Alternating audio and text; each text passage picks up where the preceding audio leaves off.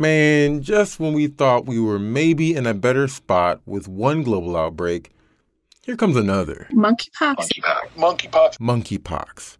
It's been dominating the headlines. There's a vaccine already, but is this virus really that bad? I'm Kerry Jr. II. This is On the Line.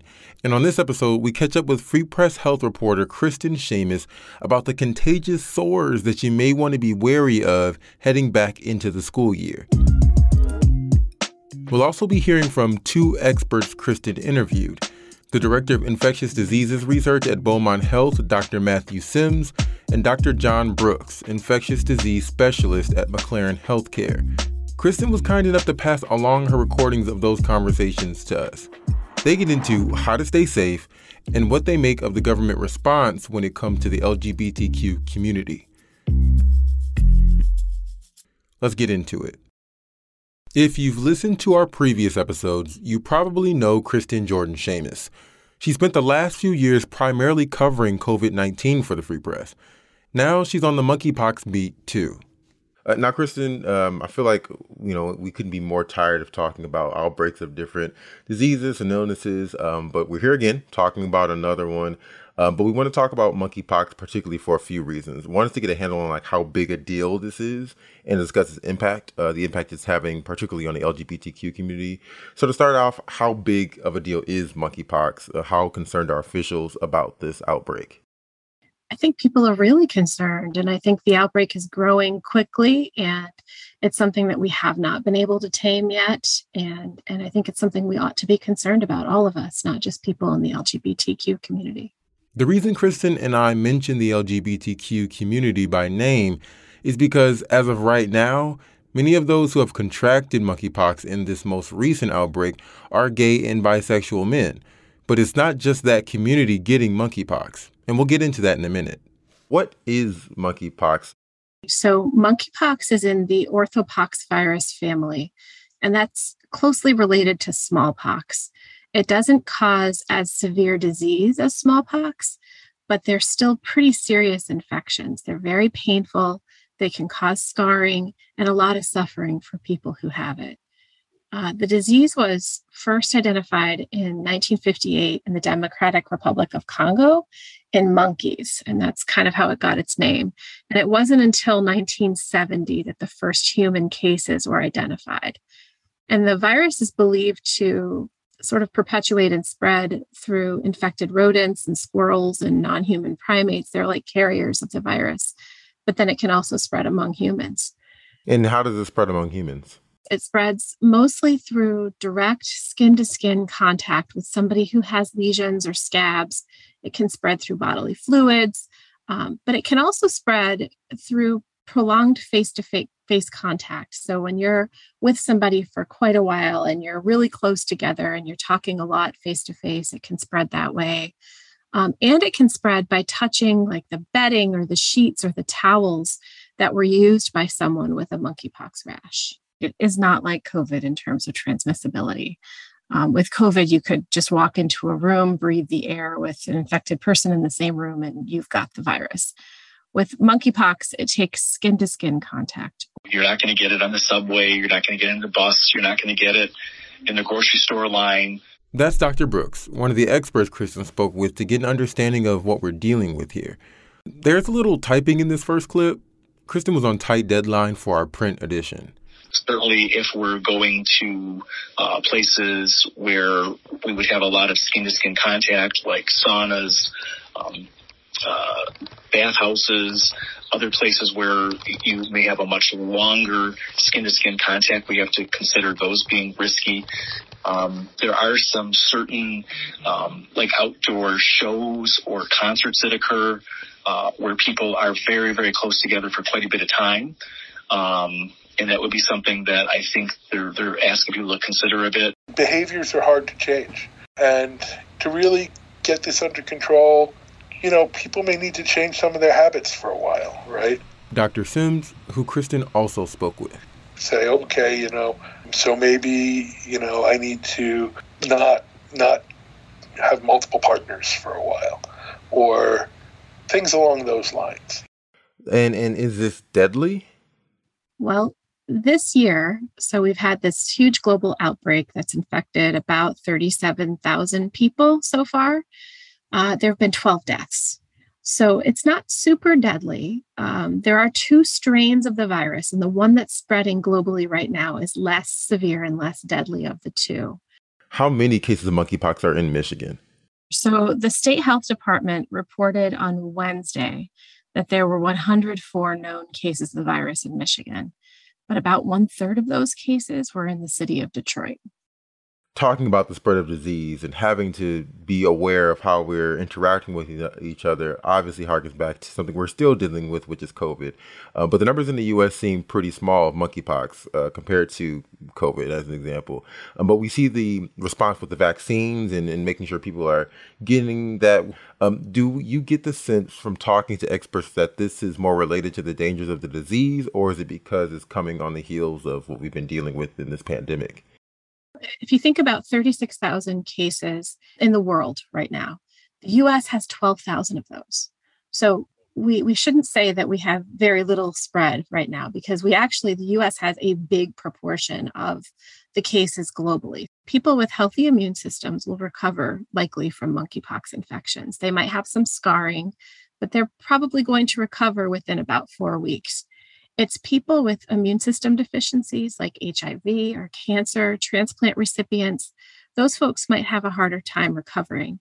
In our experience so far through the McLaren sites, what I can tell you is the ones that have made it in our door that have required hospitalization, they've been ill. So uh, the ones that we've seen so far have had risk factors. They've been you know immunocompromised uh, in, in some some shape or form, uh, and, and they've had fevers and they've been acutely ill. And the other thing to know is that kids tend to have more severe monkeypox infections than adults do. I see. And and are those the main dangers? Like, what other impacts does having monkeypox have on in our day to day lives aside from the initial the actual disease itself? Sure. So if you think about how the monkeypox infection happens, so it starts off typically with a fever. You might feel under the weather. You might have swollen lymph nodes, um, and then you might break out in a rash and you're infectious for about four weeks, which is a long time to have to isolate and stay away from other people. And the stigma that comes with having an infectious disease like this. Um, you know, people, your boss might find out that you have monkeypox. Um, 99% of the cases in the US are men, um, and 94% of them are gay or bisexual men who have sex with men. So there's stigma attached to that, in, in that if you get monkeypox, it may cause your employer to think of, you know, what community you're in and what your sexual identity is. And you may not be, you know, open with that. Monkeypox could potentially out you. And when you think about that isolation for four weeks, think about how that might affect your job, how that might affect you if you're in school. If you have to report in person to work, how do you take off four weeks? For monkeypox? How do you pay the bills if you're living paycheck to paycheck? And then, even, you know, in your home, I imagine isolating from folks who you may live with for four weeks is a long time. Exactly. How do you get food? How do you do your laundry if, for example, you use a laundromat and you don't have a washer and dryer in your house? All of those things become issues and and they become questions about how we as a society are going to handle this outbreak when especially parts of our society might not be equipped to handle it. It seems like the messaging around vaccine and the movement around it uh, seem pretty fast. Is that actually the case? Well, you can't really compare how long it took us to come up with a COVID vaccine and get that distributed to monkeypox for a couple of reasons. Because with SARS CoV 2, the virus that causes COVID 19, that was a brand new novel virus where scientists had to start from scratch to create these vaccines and test them. But with monkeypox, we already had a vaccine, the Jynneos vaccine. It was already approved for use um, in both monkeypox and smallpox. And the US government had a big supply of that vaccine in the strategic national stockpile. And many have actually complained that the response to the virus outbreak was too slow and that it took too long, given that we had the vaccine in the stockpile the thing to also keep in mind is that we just don't have enough of the vaccine for everybody to get a shot in the US. So the government had to come up with a distribution plan And now the FDA and the CDC have authorized a plan to split each vial. They're going to stretch it five ways. Five? Um, by dividing that, yes, by dividing that single dose five ways, they can, you know, really reach up to 2 million people with this next batch of, of doses that they're going to distribute. They're going to give you the vaccine intradermally, so between the layers of the skin rather than beneath the skin. And so when they give it to you that way, it allows them to use less of the liquid and it's still just as effective according to some of the studies that they have that they're using uh, to justify this this plan and this strategy. And speaking of that stockpile, if you're one of the folks who got a smallpox vaccine with that telltale scar back in the 60s or 70s, it may not cover you for monkeypox. The CDC recommends that if you get exposed and you haven't had a dose in the last three years, you should get vaccinated immediately. And so, how many vials does Michigan have? So far, Michigan has gotten 7,600 vials of that Jynneos vaccine. Um, and that vaccine is also used not just to prevent smallpox and monkeypox, but it can also do something else. It can limit symptoms after exposure. So if you were in contact with somebody who has monkeypox, you could get that vaccine. And if it's given quickly enough, it may be able to stop you from getting monkeypox altogether, or it could help reduce your symptoms so you don't have as severe of a case.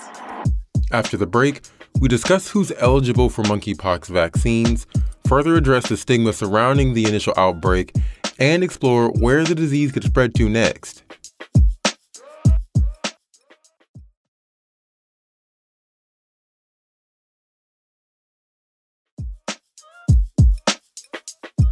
We are back talking with Free Press Health reporter Kristen Jordan Shamus about the monkeypox vaccine and hearing from experts Dr. John Brooks and Dr. Matthew Sims about the overall outbreak. Who's eligible for these vaccines, the ones that we have available in Michigan? That's a great question. The state just expanded eligibility for the vaccine in Michigan. And the state is really aiming the vaccine at people who might have been exposed to someone with a known case of the virus or believes they may have been exposed. Anyone who's planning to have multiple sex partners, sex workers are eligible. Um, men who have sex with men and have a history of a sexually transmitted infection in the last year, people whose partners engage in high risk sexual activities, um, anyone who takes HIV PrEP, um, which is that pre exposure prophylaxis, also is eligible in Michigan now to have the vaccine. And then testing. Early on the pandemic, the big thing when we had no vaccines was get tested so we know who has it. What's the access to testing for monkeypox and what's the protocol for, for that? Sure. Testing is beginning to open up now quite a bit, which is great news. Um, state labs can pro- process um, monkeypox test samples. So can a bunch of commercial labs now. Sparrow Hospital, which is up in the Lansing area, it just launched the ability to process its own test samples and turn around results within 24 hours. So we're really making some progress there, and that's going to help a lot. Because earlier you talked about stigma. I'm wondering, I'm wondering, you know, are public officials doing anything to combat that? You know, I noticed one of the local clinics was an STI clinic. This is not an STI, correct? Correct. It is not classified as a sexually transmitted disease right now. Um, there is some investigation, some research that's being done into, you know, how it's spreading so effectively in this population and, and through this way, um, because it does appear as if sex is one of the major modes of, of transmission at this point. But it can also be spread, you know, if you are cuddling with somebody or if you are, you know, changing the sheets. Kristen spoke to experts about the stigma involved. Let's talk about who is getting this disease and about stigma. Um, there's yeah. been a lot of conversation about this being a gay disease and that people who aren't men who have sex with men don't have to worry about monkeypox. What are your thoughts on that? You know, I go back to the Detroit Medical Center days when HIV was new. Dr. Brooks again? And, you know, we were dealing with a, a new infectious process that did seem to be affecting a certain group of persons. Um, but, you know, one of the things that I think is very important, the lessons we've learned from HIV need to go on to monkeypox is that, you know, when you look at HIV in America right now, the standard person is a young adult regardless of their sexuality, right? Because HIV is not a gay disease. It's a virus and viruses don't pick a host. So the activities and behaviors we do as human beings puts us at risk for certain things, but the virus itself, it doesn't care who it's going to infect. Which you know we know there's now been a couple of kids that have been affected, and um, there are many persons that are not identified as gay, bisexual, or having sex with men that have been, have been diagnosed with monkeypox. So um, it, it, always goes to me in my mind and in just my world of viruses don't care who the host is. Then there's also been discussion about whether the U.S. public health response was fast enough and whether it was slow because it was a community that, you know, people don't necessarily care about as much as the general population. I don't think that it was that there was any any sort of um, slow responsiveness because of the population it was in. Dr. Sims? I don't think it was particularly slow. I don't think it's as fast as people wanted it to be. And I don't think it's as fast as it could be if we're really, really prepared for it. You get a balance, right, of of, you know, how much do you invest in preparing for something that may never happen versus being prepared for it. And that's a very fine balance. I think sometimes actions speak louder than words. And we knew there was an epidemic. Well, we knew there was an outbreak, right? We knew there was an outbreak occurring. Um, we had ample supply of vaccination in certain stockpiles. Um, but yet we chose not to do something about it as a government, right? So I, I just think if we talk about their actions, is that you can easily interpret that um, either they completely misread it and said, no, this is going to go away in a month, and it didn't, which is not likely, or um, again, it was just a lack of response because it didn't seem to affect, affect the general public. We've seen cases in women, we've seen cases in children. Um, I just read about the first case where it jumped to a doctor who was treating a patient that was in Israel. Um, it can break out of that population. This is not a disease that's limited to that population in any way, shape, or form. It just started there and it spread there. That's the other thing, you know, going forward, college campuses where kids are coming back onto campus. I think we need to be really aware of the fact that if you're crowded into a bar, for example, everybody's wearing t shirts and tank tops, and somebody may have a lesion and not realize it's monkeypox, you could have spread there as well. What about sports as we get back into school and all that stuff happening in the fall, you know, those close contact sports. Has there been anything said about athletic directors or public health officials on recommendations on how they should navigate those spaces? I think those are conversations that are happening right now and that have to be had. I don't really know, um, you know, what they're planning to do or how they're planning to mitigate that risk, but it, it probably is a risk as this virus continues to spread and spread beyond the LGBTQ community. How much is monkeypox expected to spread? It's going to depend a lot on behaviors.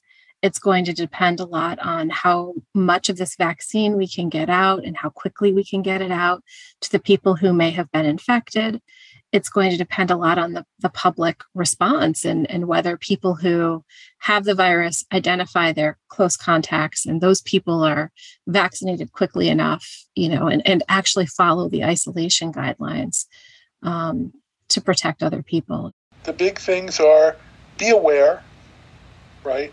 If you've got a rash that you think might be monkeypox, especially if you're you have a contact that you you think might have spread it, you know, get tested. Avoid people until then, right? Don't don't touch people, don't touch stuff. Be careful.